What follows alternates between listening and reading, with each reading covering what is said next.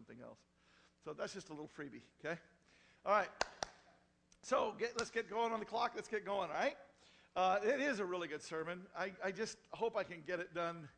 It, it, it's a little complicated. I'm going to say some things here that if you're much of a theologian, these are mind warping ideas, okay?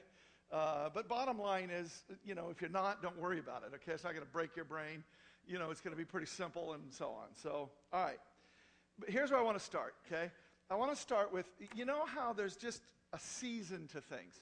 You know, and I don't mean just bad things. I mean, you know how you want something to come to an end. If it's a bad thing, of course you want it to come to an end. We're in Revelations, we're studying really bad things. We want that to come to an end, right? But you know, there's other things that aren't bad. They're even really good things. And, and you know, there's just a time when they come to an end. I, I want to do something here. Most of you know me as a pastor or a teacher or a guy that really studies the Bible or all that kind of stuff. You really cannot understand who I am until you understand that. Okay? I'm just telling you, that at, at, the deepest recesses of me, I believe I'm a Christian, but just right behind that, okay, is ski bum. Okay? And, and I got to do that for a long time. And, and it just, a, when I look at that, I just, there's just a feeling. Isn't that the only the point of view is? You know what I mean? And even if you don't ski, you can go like, that's just phenomenal, right? And, and that's, you know, now I got to tell you, see, I do that, and I used to get to do that all the time. I would ski 60, sometimes 80 days a year, you know, the whole winter. And I would do that the whole time and everything else. And I'm very lucky that I get to do what I do now. I'd much rather do what I do now than just ski bum. But there still is at the heart of me when I dream, when I think, when I think about myself, that's who I am. That's what I think of myself as. But I want you to know something. As much as I love skiing, as much as it's just part of every cell and fiber of my being, there is a time of year, and Memorial Day would be a little late, but just as good as any other day. There's a time of year when it's just time to hang them up. You know what I mean? You just, you just got to hang them up, you know, and you, you put them up and you're done. It's kind of on to the next thing, right? Well, think now. We've been looking at Revelation. And, you know, uh, like I say, if you're just looking at those final years that are Revelation, seven plus however many there are, right? And it's, it's not a huge time frame. It's not 100 years. It's, a, it's, you know, maybe in, we don't know, but it's seven plus another seven or so, somewhere in there. There's this period of time, and we all want that to end. The whole world wants that to end because it's a really bad thing. But I want you to come back to your life right now. And I want you to understand that, you know, Revelation is telling us that this is going to come to an end, right? And then there's a part of us, you know, I have a really good life. I'm so thankful to the Lord. What I get to do, where I get to live, who I get to know. I mean, it is phenomenal, right? But, you know, it, not all of it. And there's this other stuff in life. And there is this thing where Paul says at one point in time, so you know I'm just not unbiblical, right? Or going through a bout of depression or something, as I'm not. But, but you know, Paul says, you know, he's, he's at a place in his life where he could possibly die, and he says, look, I'm really in a quandary here. Can we go just a little bit more down the lights? I'm sorry. I just, I can't see faces, and faces are everything to me. Thank you very much. So what happens is, is I'm sorry, let me get back. Help me. Paul. Paul says, look, it's much better if I die. Right? You don't, I mean, it's just better. Bottom line, you know, I'm not telling you say my life now sucks. I'm just saying it's better. No matter how good it is here, that's better. Much better. Right? But, you know, it seems like maybe God still has some stuff for me to do to be profitable here. So, you know, all right, I'll stay. right? I mean, that's Paul saying that. I want you to think right now. You know, we're in Revelation. Next week, we're to the last, I think, sermon in Revelation. And we're going to be talking about new heaven and new earth. This is glorious stuff. This is being in God, glorious God, in Him for eternity. This is magnificent. I want that. when you contrast what I live in now, no matter how good it is, with that, I'm ready to hang up my skis. I'm ready to go there, right? Well, today we're going to look at a speed bump on the journey to that called the millennium. And I need you to understand something about the millennium. Most people in most what we call evangelical churches, that means churches that actually believe that there is a God, believe that the Word of God is His Word, that He wrote it on purpose, that He meant to communicate something to us, that we're supposed to take it as the guide for all things God, and that we're supposed to learn from it, and everything we learn is going to be consistent with it, so we have a very high value in the Word. Okay? That's evangelicals. And we believe in going out and reaching out and doing that kind of stuff. But bottom line is, if you believe in that kind of a thing, then most people going to church right now in America would believe something, and that is that there really is a thousand year reign in between sort of Armageddon and the end of stuff, chapter 19 of Revelation, as we're going to see, and the new heaven and earth. There's this thousand year segment. Most of the most people in this room believe that that's happening. But do you realize that in the history of Christianity, that is by far the minority opinion. In fact, the idea that most people going to church, and I mean conservative churches, I'm not talking about liberal or mainline people that have left the Bible and God a long time ago, okay, to various degrees. I'm not talking about them. I'm talking about people that really believed in God. It's only until the last, you know, 70, 80, 100 years at the max that there was a widespread agreement amongst lay people that there was a thousand year period. But do you realize that even right now, in the scholarly realm, in conservative scholars, they don't believe in a thousand year period. And they'll explain it away in all kinds of ways. And just to kind of show you what I'm talking about, let me just show you. This is just a, this is out of Wikipedia, just so it's, and there's three basic positions, okay? And I, this is a little scholarly, it'll only take two seconds. Just hang in there with me. Premillennial, what that means is, see that last judgment thing right there? New heaven and new earth comes over here. There's a last judgment, and before that last judgment, Jesus has come again, second coming. Then there's a thousand literal year reign of the people of God ruling over the nations of the earth. Okay? And that means pre-millennial. And that's pre-final judgment, pre-new heaven, new earth, pre. Okay? And then you've got what's called as the second. These are two, by the way, these are the three major positions. It looks like four, but there's only three on there. These are the three major positions, but then within that, there is every shade of degree that you could imagine. There would literally be thousands upon thousands of ways of understanding exactly how these roll out. Okay? But bottom line is then you get to postmillennial, and postmillennial is the least offensible one. You find people like Pat Robertson and a few other people believe in it, not very many people anymore. And basically, what that says is this it says, before Christ can come again, what has to happen is the Christians who have been put here to reign need to take that reign and redeem the world and bring the world to a righteousness. Okay, now that's the least offensible one because essentially it means we can bring people to a good place without Christ. That's not true. That's not the way they would say it. They say, no, it's Christ in them, and we're supposed to bring the whole world to Christ, and so on. But there's a, there's a sense of, in postmillennial, that we make everything spotless for Christ who's coming for a spotless bride. Okay? Least defensible one. Still lots of people that believe it, and for various reasons. And then there's amillennial, and it's fashionable right now, again, amongst non scholars, to say amillennial is essentially that liberal kind of don't really believe in the Bible, and it means no millennium. That's not really what the classical definition of amillennialism is. The classical definition is this we're living in the millennium now, right now. See, there, there, was a, there was, up until Jesus' death, there was one kingdom in the world Satan's right? And the world was under his dominion. But then when Christ died and when he rose again, remember the earthquake and new things starting to come up, a new reality came up. And that new reality, there's now two realities in the world. There's I believe this very, very strongly. Okay, this is true. And what they're saying is they're saying that millennium chapter, chapter 20, only time it's talked about is a thousand years and so on. And there's other references in some places, but it's not heavily discussed. And so the idea is, is we take chapter 20 and we make it fit the whole of the church age. From the time of Christ's resurrection until he comes again, that's the time when Christians are reigning with Christ. See the, see the terminology, see the wording? So you see, and you can see how you get there. See what I mean? Now, again, I want you to understand something. That position that I've just described, even amongst conservative scholars, is today the majority position. I, my favorite professor uh, by far in seminary, and I liked several of them, but this guy, three, four years under him doing systematic theology, which is just right in my wheelhouse. Absolutely loved it. Bottom line, this is what Rod Williams has to say about it. First, he says, It hardly needs saying that the question of the millennium has been one of the most perplexing biblical and theological issues in the history of Christendom. And that's true. It's, you, you really are not going to find something. It, this is the only place in the commentaries where you'll find people saying, I don't know, it could be this way, it could be that way.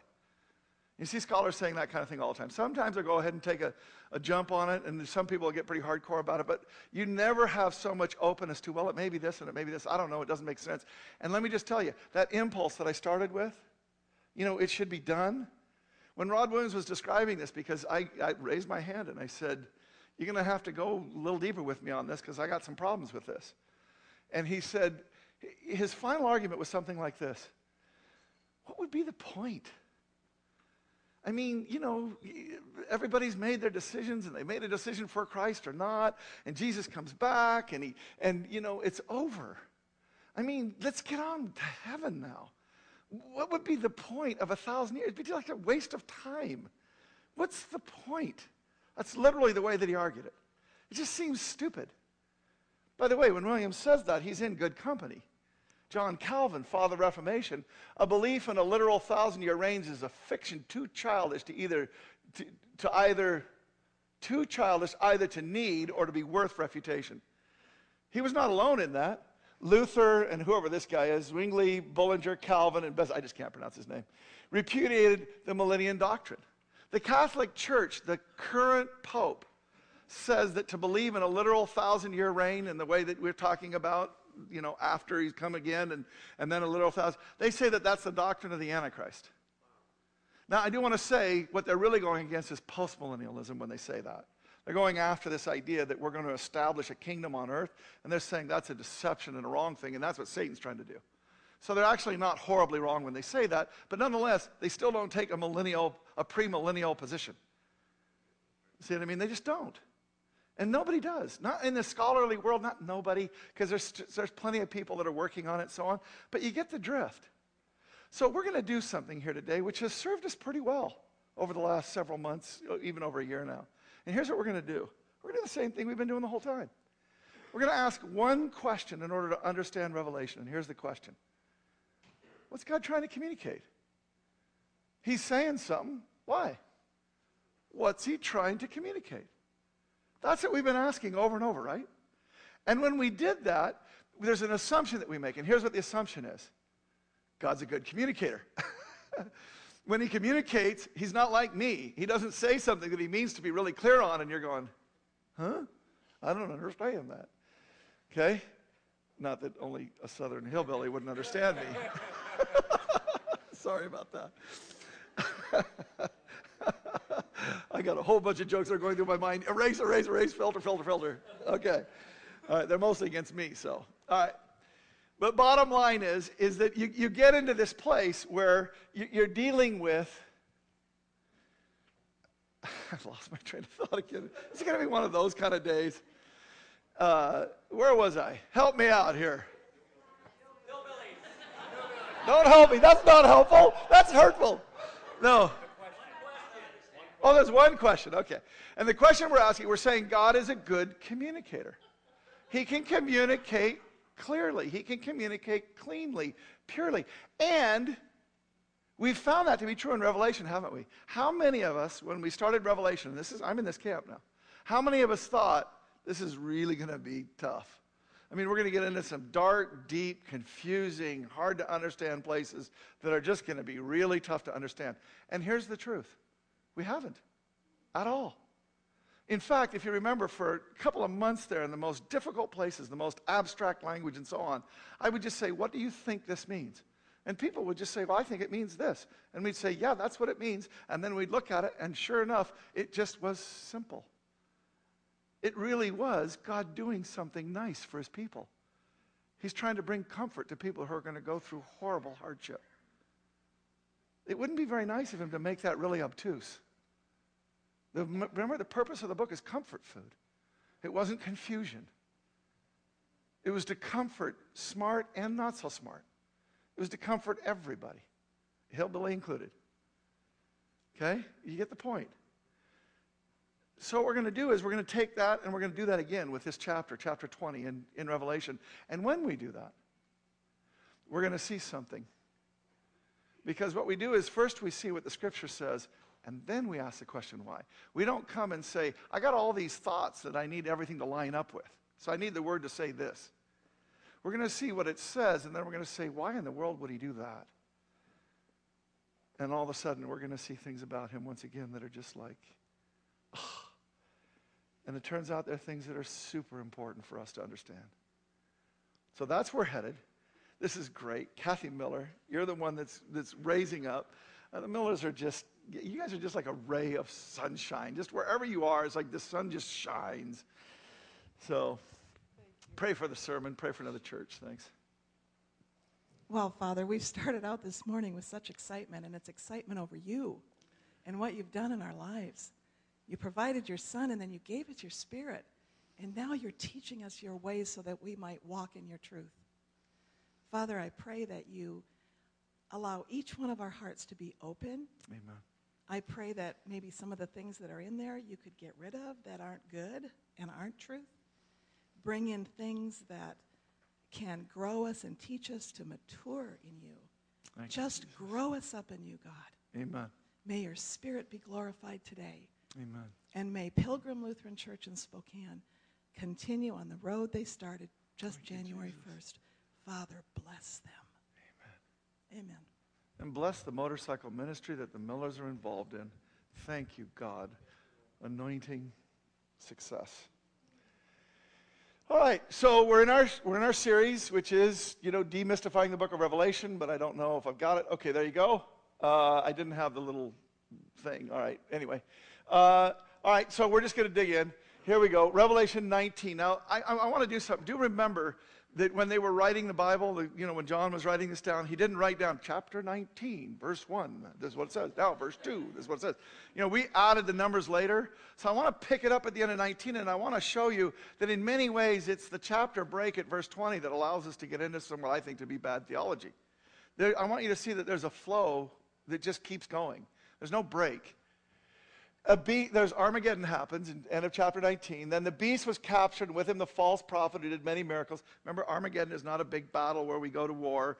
Armageddon is the time when Jesus shows up again, and the sword that's in his mouth, meaning his word, the same word that spoke all of creation into existence, speaks the rebellion out. And so it's over. It's not a battle where they're clashing swords and blood is being let and so on. It's a battle where the other side is just being wiped out. And so then he captures the beast with him, the false prophet, did mighty miracles on behalf of the beast. Both the beast and the false prophet were thrown alive into the fiery lake of burning sulfur. Then I saw an angel coming down from heaven with the key to the bottomless pit. See how it just flows. Okay? Uh, and a heavy chain in his hand. He seized the dragon, that old serpent, who is the devil, Satan, bound him in chains for a thousand years. The angel threw him into the bottomless pit which he then shut and locked so Satan could not deceive the nations anymore until the thousand years were finished. Afterwards, he must be released for a little while. Now, I want you to see something. You, you, you see what the flow is. The flow, I mean, you can't read this and get. So at the end of chapter 19, you've got Armageddon and the false prophet and the Antichrist are thrown in the lake. And then there's this break. And then there's a whole other thing being talked about. Do you see? You, you don't get that as a flow, do you? You can't go somewhere else with this chapter. This chapter is just a continuous thought. Okay? And, and what the continuous thought, just a couple of little things that I want to point out here. Uh, the fiery lake of burning sulfur is where the Antichrist and the false prophet go to. Satan, which turns out to be an eternal place, we're going to see that later. Satan gets thrown into the bottomless pit. Later, he'll get thrown into the fiery lake. See what I mean? So something's happening here in this bottomless pit place Okay, and then the other thing is, I just want you to see, and again, we'll look at that, but a thousand years. And do understand one thing. Whenever prophetic language uses numbers, it's not necessarily saying literally 100, 1,000 years to the day. A thousand years is communicating a long period of time. See what I mean? And that does that all the time in prophetic language. This is the only place, by the way, where the millennium is called a thousand years. Millennium means a thousand years. That's why we call it the millennium. But every other time when we're talking about this period of time in any way prophetically, it's not listed as being a thousand years. It's actually kind of conjoined. Remember how we kept putting chairs up here? We kept saying that there's multiple fulfillments of a thing. Well, we're getting some detail now on what those different fulfillments are. And we're seeing something about this part of these prophetic scriptures about the end that have to do with this period of time that we now call the millennium because of Revelations chapter 20. Okay? So there you go. Now, then I, then I saw thrones and people sitting on them had been given authority to judge. I saw the souls of those who had been beheaded for their testimony about Jesus and for the proclaiming of the word of God. They had not worshiped the beast or his statue, nor accepted his mark on their foreheads or on their hands. They all came to life again. They reigned with Christ for a thousand years. This is the first resurrection. The rest of them did not come back to life until the thousand years had ended. I want you to look at that little passage right there. I didn't mark it, but I need you to note something here. Some people will say the first resurrection is all people who believe in God. I want you to look carefully here and tell me whether or not that sentence says that or not. Because it doesn't. It simply says that some do. And it identifies who those some are, and we're going to look at them in one second. But I want you to see something. People will say the first resurrection is all believers, the second resurrection is people that don't believe, and they're going to be resurrected to be damned. It doesn't say that, actually. That's a good theological interpretation being foisted upon the word to make it say that. All it says is people that were beheaded because they didn't take the mark reigned. Those ones are first resurrection. The second one, they're cool on. But it may be that believers and unbelievers are raised in the second one, and they're separated, some unto life, some unto death. Okay? All right? So this is the first resurrection. The rest of the dead did not come back to life until the thousand years had ended. Blessed and holy are those who share in the first resurrection. For them, the second death holds no power. Doesn't mean that people in the second one all go to death. Just means the first ones are cool. Okay? They will be priests of God and of Christ and will reign with him a thousand years. All right? Pretty simple, right? Now, who are the people that we're talking about here? Where do we find them? Where do, how do we know who he's talking about that's going to reign with him? Well, it says it really clearly right here. They not worship the beast or his statue, nor accepted his mark on their forehead or their hands. They were beheaded. Do you remember where that comes from? Revelation chapter 13 the Antichrist, or the false prophet, was permitted to give life to the statue of the Antichrist so that they, that statue could speak. Then the statue of the beast, the Antichrist, commanded that anyone refusing to worship it must die. Beheaded, apparently. He required everyone, small and great, rich and poor, free and slave, to be given a mark on the right hand or on the forehead. Okay? This is if they'll worship him, and we've talked about all of this. When it says anyone, does it mean every single person? Or is it trying to communicate that this is the vast majority of the world? When it says the whole nation of Israel is going to be saved, does it mean every Jew that's ever lived is going to be saved? No, it doesn't. But it does mean the vast majority will, and we'll see that again. So just, just getting a hold of this, here's where we see who these people are. Now, I'm going to do something now. I'm going to take our timeline that we've been building and I want you to see something about this, okay? So here's the timeline, and I'm going to start over here. Notice that I've blacked out, grayed out the 144,000 sealed. I've highlighted Christians raptured, the seals, and chapter 6. And here's why. Because in the fifth and the sixth seals, we have tremendous persecution of Christians. Us. Gentile Christians. There may be some messianics in there too, but the people that we currently call the church are being beheaded and martyred. And what happens is we know that they're the ones that are that are martyred and the one the rest that are alive are raptured because right here in Revelation 7, see that's chapter 6, this is chapter 7. The first half of 7 has to do with the sealing of Jews because a new thing is happening. But now they're cleaning up the last stuff about the church age, the Gentile age, us. And here it is. Then one of the elders addressed me, saying, Who are those clothed in white robes, and from where have they come? They're in God's presence. And I said to him, Sir, you know. And he said to me, These are the ones, very important here, coming out of the great tribulation. NLT mistranslates this and says, These are the ones who died, the martyrs only. It's not what it says. It says coming out. Happens to be totally related to the word that Paul's using when he says rapture. It's the same idea. It's the coming out. Not just the dead. The dead rise first, but then they come out in the blink of an eye, da da da. Okay? All right. These are the ones coming out of the great tribulation. They've washed their robes and made them white in the blood of the Lamb. So, what we've been saying all along, and you know, look, look, do not um, I believe this to be absolutely true and really simple and straightforward. I could be wrong. Do you understand that? Okay, that might not be actually where the rapture is. But uh, this is what I believe, and it seems to me the language says it, and this is what I'm arguing, and so on. But watch this. Okay? Now what happens? After the Christians after, after the church is gone, what happens? The Jewish age starts. The time clock starts again. You remember from Abraham all the way to Christ, 400 years before Christ to be specific, God is prophesying, prophesying, prophesying, prophesying things that are going to happen to the Jews. Right? One of the ones that's most dramatic is Daniel, 70 weeks. 69 weeks from an identifiable point in time, which is almost 500 years, 60, 69 times 7, you get to literally the exact time of Christ's death. So it'd be like somebody 200 years ago when this country formed saying, almost 500 years, two and a half times the length of time that we've been a nation, two and a half that amount of time, in this, down to the month, this is when something else is going to happen. That's what this prophecy is like. And then it says 69 plus 1. And what's very clear in the prophecy itself is there's this break in time between the 69 weeks, that's the cutoff, and, the, and so on, and then there's a final week that takes place later. And we're seeing it right here. See? We got the 144,000 Jews sealed. Then we've got trumpets taking place. And I'm arguing the Christians are out of here at that point in time, but there's still, God's still trying to bring people to Him through the trumpets, through increasing judgments. He's trying to bring people to him. Remember? Then here's that 70th week, kicks in. The temple's rebuilt. Here's the midpoint. Now, what happens at the midpoint of that point in time? The Jews get saved. This is when the two witnesses are raptured. This is the moment. And at that point in time, the Antichrist goes crazy and starts persecuting the Jews and starts killing them, martyring them, just like the Christians were martyred back here in 5 and 5th and 6th seal. See what's happening? Okay? So this is now happening. It's a repeat.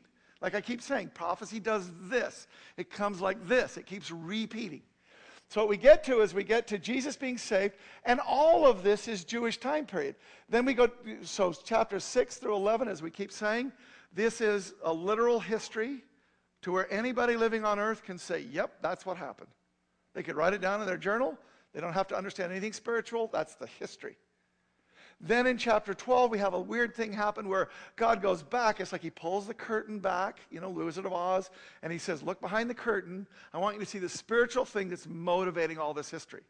And chapter 12 starts all the way back at Jesus' birth. And then it comes forward to where by the time you get to chapter 13, you're into this period of time right in here with the Antichrist in the 70th week. Okay? Am, am I okay? Do I need to, do we need to do some jumping jacks and stretch right now? Or are we good? Okay, a little break, joke, maybe a little dance. Okay. Have we given you a moment? Okay, everybody there? All right. All right. Then we get chapters 14, 15, 16, and then 17 and 18. We get angels saying, Don't take the mark of the beast. If you do, you're going to be destroyed. You know, Jesus has come. The spiritual is now being revealed to all of mankind. All this stuff is happening. Then in chapter 15, we get the scene in heaven right before the bowls. Then the bowls come out, and once again, we've got the trumpets and the bowls and, and the thunders, even, and all this stuff where God is over. He's just more and more, he's trying to get people to come to him. He's giving them, he's never forcing them, but he's always giving them yet another reason to come to him, yet a bigger reason to come to him, yet a bigger reason to come to him. See what he's doing? And he does that in the bowls, all the way up here to the very last minute when Jesus returns, chapter 19, Armageddon, there it is. Now, what we've just said a second ago was where the millennium fits is right there, chapter 20. It comes after the stuff of chapter 19. And I don't like it. I'm a conservative. I actually believe the Bible means what it says. But can I tell you right now, I don't want the millennium there. I want to hang my skis up. I don't want to come back for a thousand years. I don't want to come back. I don't want to ski deep powder all year long from, you know, from November until, you know, if you go to Whistler, you can ski, you could ski powder like last week in Whistler, right? Now, in the summer, there's going to be what they call glacial skiing, which is they have a glacier up there. So it's still, and they got a lift running and everything else. But do you know the difference between glacier skiing and powder skiing? You know what I mean? Powder skiing is like heaven, glacier skiing is like ice. You know, it's just different. You know, I mean, I'm not saying it's not fun. I'm not saying it doesn't, but you know, I mean, what's, if you've skied powder all year, you don't really want to go to glacier. If the other way around, okay, glacier and then powder, save the best for last. You see it?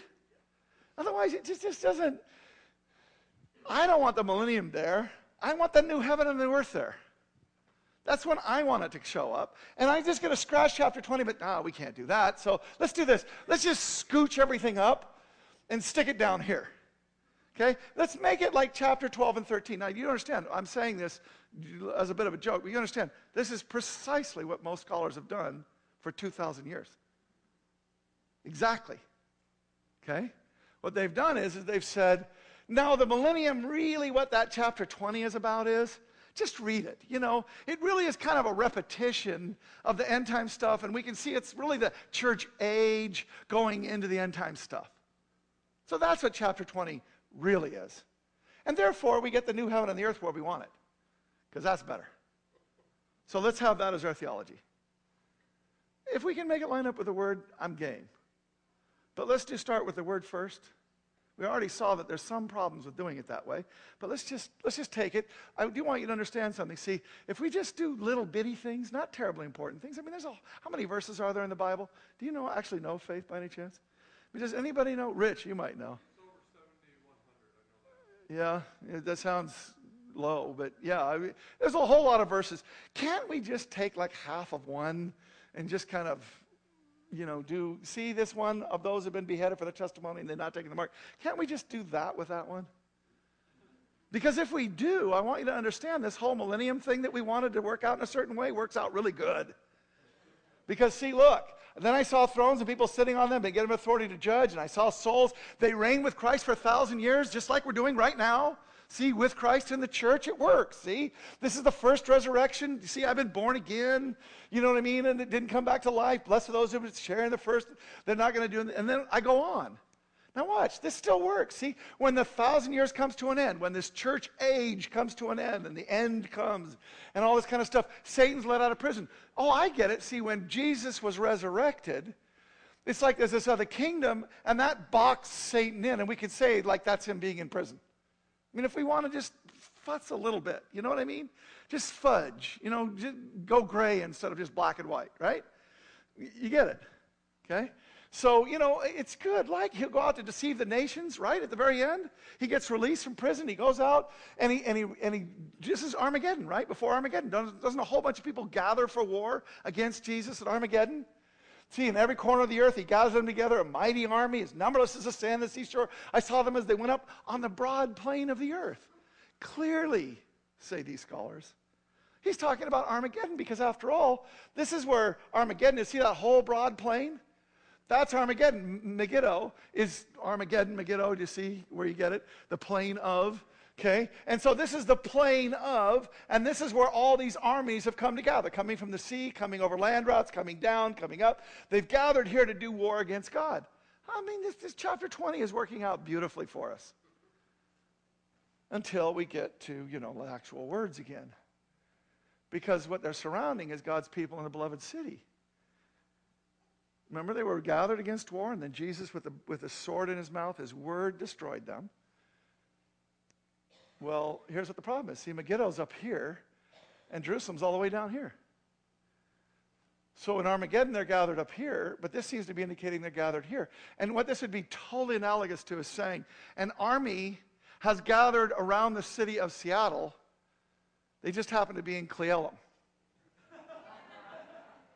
the mountains included. Do you see the mountains? You see? It just doesn't fit. We just can't make it fit.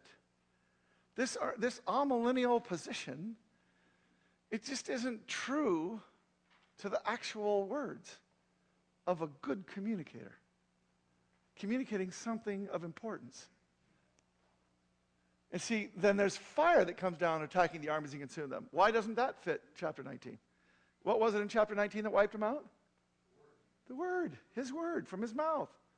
Now what is it? Fire. It's a whole different thing. See this? Then the devil who deceived them was thrown into the fiery lake of the burning sulfur. Remember, he was in a pit. Now he's in the joining the beast and the false prophet. They're tormented day and night forever. No, no person sees that's the. But do you see what happens here? If we could just blank out little pieces, we can get to the interpretation that we like, the one that we want. And I'm not accusing, by the way. I'm doing this facetiously so that it's more fun to listen to. I'm not accusing all these scholars that do this of, of being, you know, wrong spirited. They're genuinely trying to find God, and they genuinely think they're being true to Scripture. My problem is we've done something. We've said that God is a good communicator who can communicate plainly and clearly and simply and straightforwardly. And we have looked at chapter 20 now, and we've come to a conclusion, and the conclusion is you just can't get there from here. You just can't get to an amillennial position. That's just the bottom line. There's just too much stuff that you have to just sort of fudge or erase. And so the millennium goes there. I mean, just do what you want to do.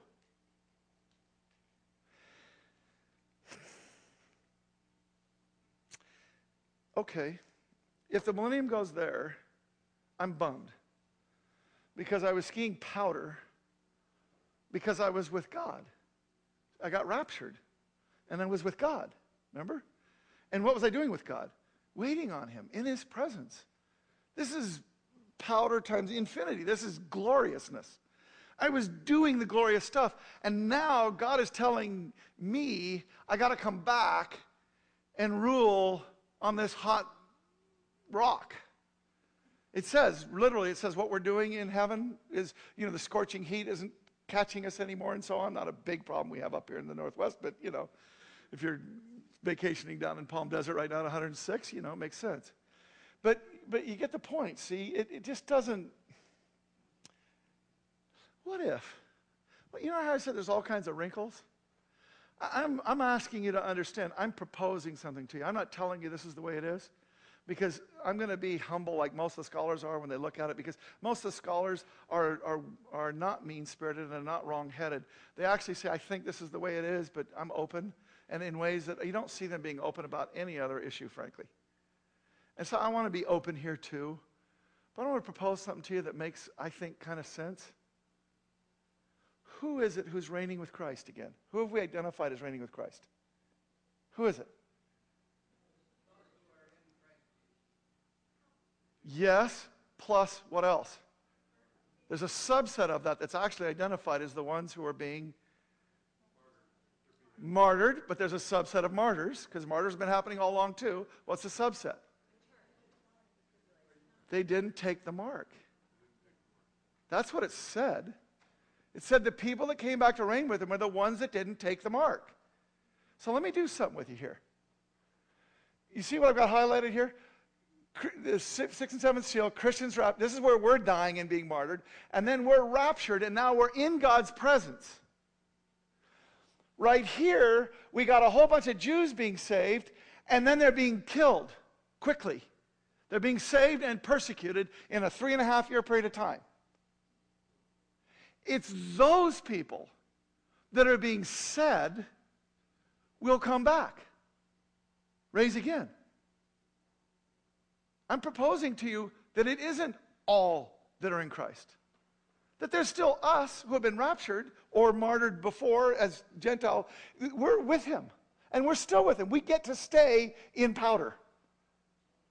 Other people, these people right here, come to a certain place. Now, let me, I'll make this clear to you, hopefully graphically. I hope I did this well. It took me a lot of time to put this together, so I hope this works, okay? But watch this. This is the Jewish timeline. You see the stuff that's grayed out, the Christians raptured, the seals, the church, all the rest of this. And you see how I even grayed out part of the arrow there? I didn't even know you could do that on there, but I tried, tried to figure it out. And I figured out a way to do it. So way to go, PowerPoint. Okay? Seriously, I feel, you know, it's really cool. It lets me do that. But you see, I got Gentile age all on this side of that line. And everything on this side of that line is Jewish age. It doesn't mean there's not Gentiles involved in it, because there are still Gentiles that are coming too. But what it means is this is the time when all those prophecies when those 2,000 years of history that God had with the Jewish people to show the world what was going on, and they failed to do it. Really important to remember that. 2,000 years failed to do it. Guess what? They're getting another chance. Why isn't, why isn't the millennium still part of the Jewish age? Why, why doesn't our diagram look like that? Why doesn't it look like that? See, the not marked martyrs rule with Jesus. Isn't that, doesn't that have the most fidelity to the text? Doesn't that not assume anything like we're being raptured with them or da da da da da da da? Doesn't this, doesn't this have the most fidelity?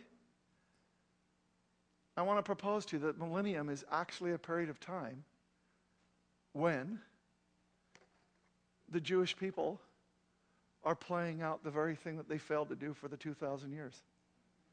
Now, we're going to go into that, the reasoning for that, in just one more second. It's going to be pretty cool. But I want you to see something first. I want you to see the final judgment is what comes next. So I'm just kind of almost inserting this right here, okay? Now, watch. See, and then I saw a great white throne. After the millennium's over, this is when the final judgment happens. After the thousand years. Armageddon, Jesus returning, then a thousand years, then the final judgment, where I saw a great white throne the one sitting on it. The earth and sky fled from his presence. They found no place to hide. I saw the dead, both great and small, standing before God's throne. I saw, and the books were opened, including the book of life. The dead were judged according to what they had done, as recorded in the books. The sea gave up its dead. The dead and the death and the grave uh, gave up their dead. All were judged according to their deeds. Then death and the grave were thrown into the lake of fire, the lake of fire, which is the second death. And anyone whose name and I want to insert here, assuming that some people's names are being found in those books, the book of life. But anyone who wasn't found recorded in the book of life was thrown into the lake of fire. Isn't that the final judgment? Isn't this is the right? I mean, this is right? By the way, sidebar, freebie, Rob Bell and people like him that want to say they're, you know, universalism, everybody comes to the Lord. It's just not true. It's said right here that it's just not true. There are people whose names are not written in the book.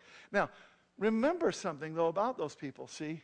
Because here's what God's been trying to do He's done seals, He's done trumpets, He's done the 70th week. He's done the thunders, which we never talk about because they were sealed up. He's done this spiritual history behind there. He's revealed to people the spiritual nature. He's poured out the bowls. He has done thing after thing after thing after thing in order to try and get people to come to him. And I am done when it gets to Armageddon, and I'm done. But that's the difference between me and God.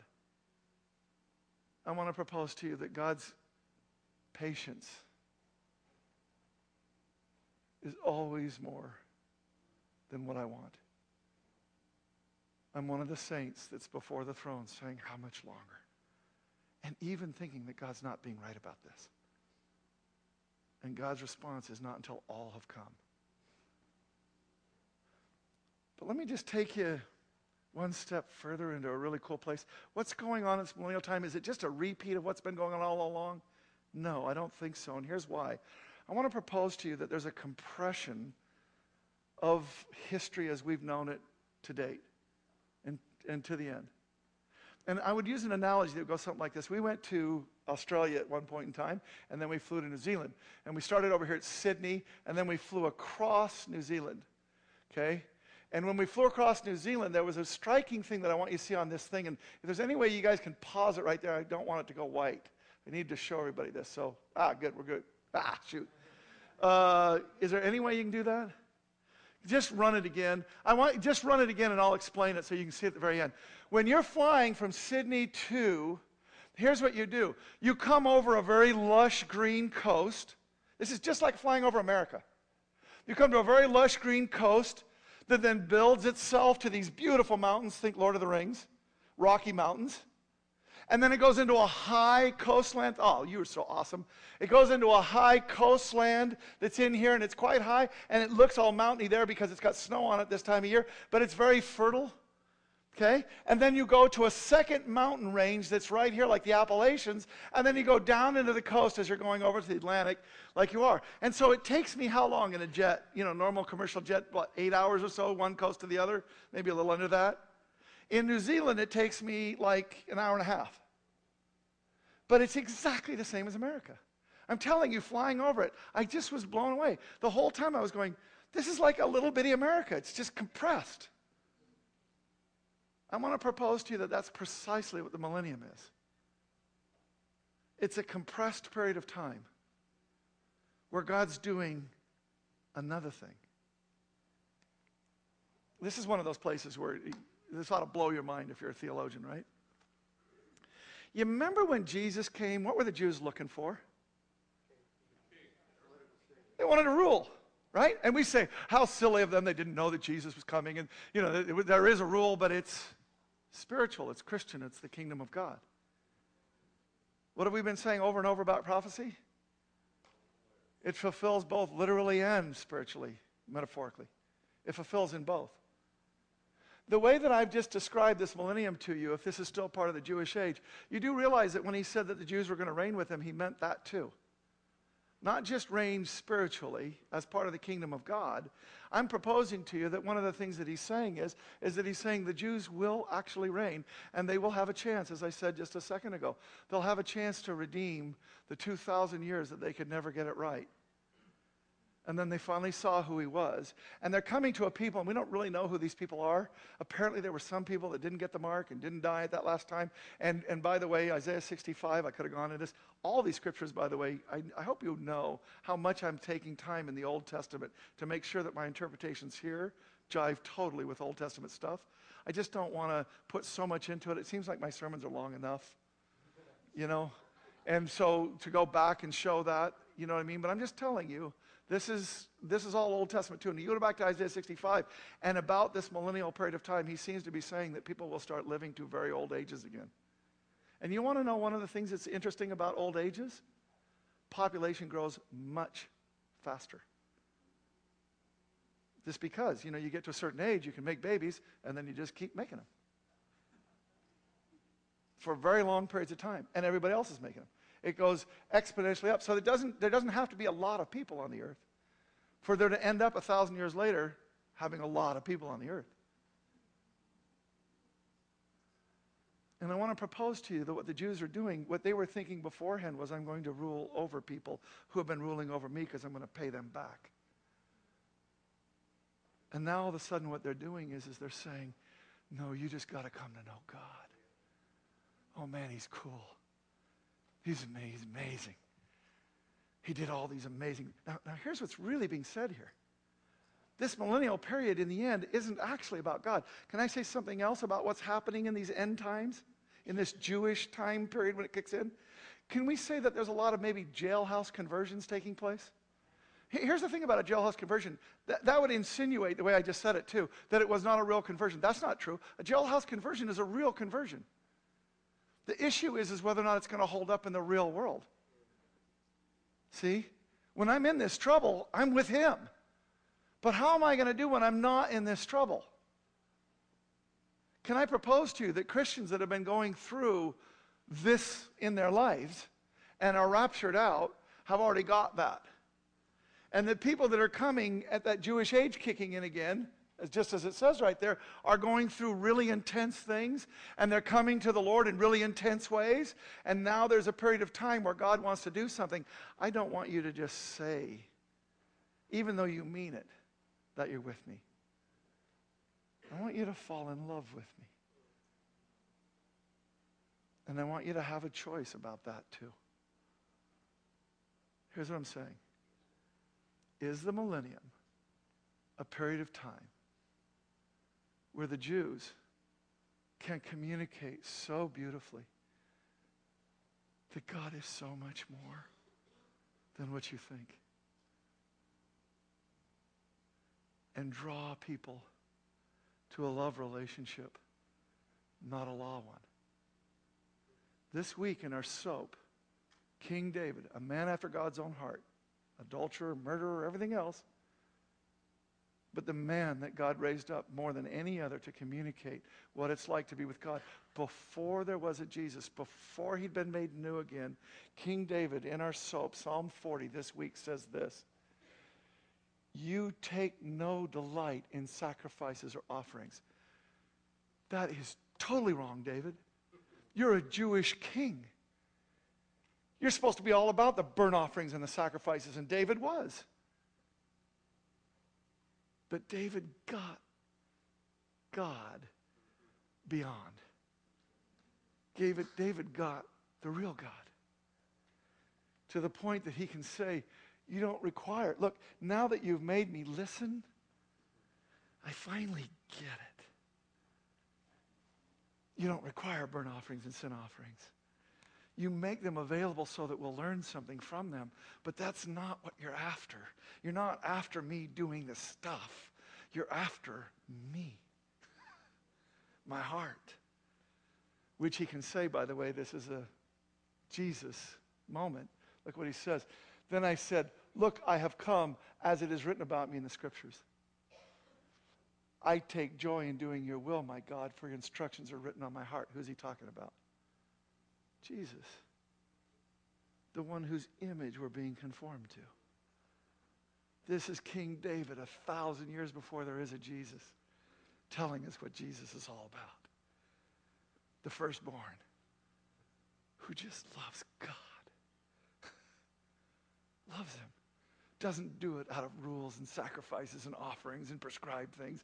Does it because it's on his heart in love to be with God. I think the thousand years is God giving every person that came and is born and so on, He's giving them an opportunity to truly come to Him. Because do you remember at the end of the thousand years what happens? Satan gets released again, and it turns out once again he's able to raise an army against God.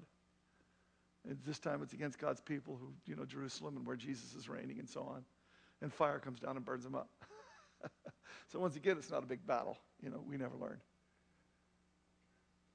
But you do, do you see the, do you see the tenderness, the preciousness?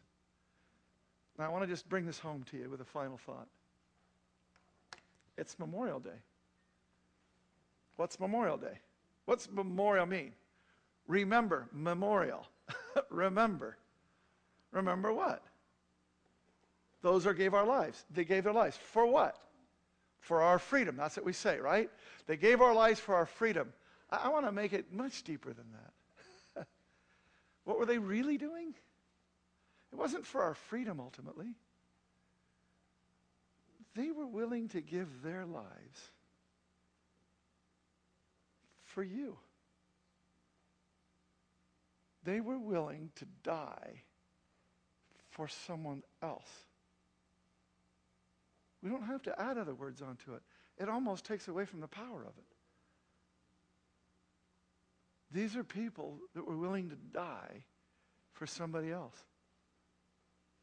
I want to show you a video here, a Memorial Day video, and I want you to see how this concept of what we remember celebrates the wrong word, right? But what we remember today on Memorial Day, I want you to see what it is that we remember. And, I, and you'll see how it then ties it back in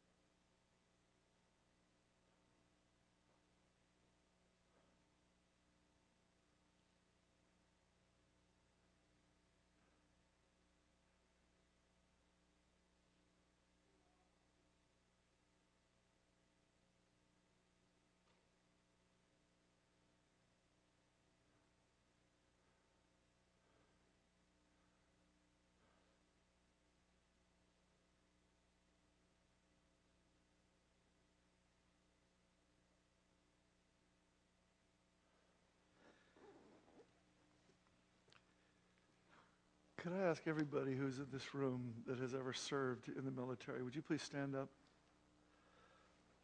Bring the house lights up, would you please?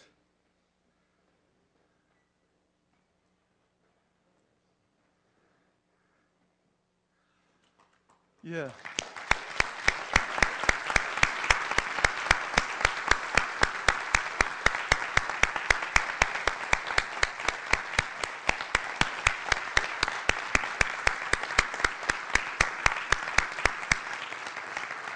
Want you to keep standing one second. I'm sorry, but would you please? There's others that could be in this room right now that aren't because they're part of what we memorialize on this day. I want you to understand that what these guys did is the image of God. This is that incredible length to which God has gone for someone else to reach them, to make life possible for them. This is what we're supposed to look like. We're supposed to be conformed into his image, and this is what we're supposed to look like. These that were willing to give their lives for other people. That's the amazing truth about God. That's the depths to which he goes. And so, Lord, in Jesus' holy and precious name, we lift up these who are among us who were willing to die. We thank you that they didn't have to. We remember those who, in fact, did. We come before your throne right now.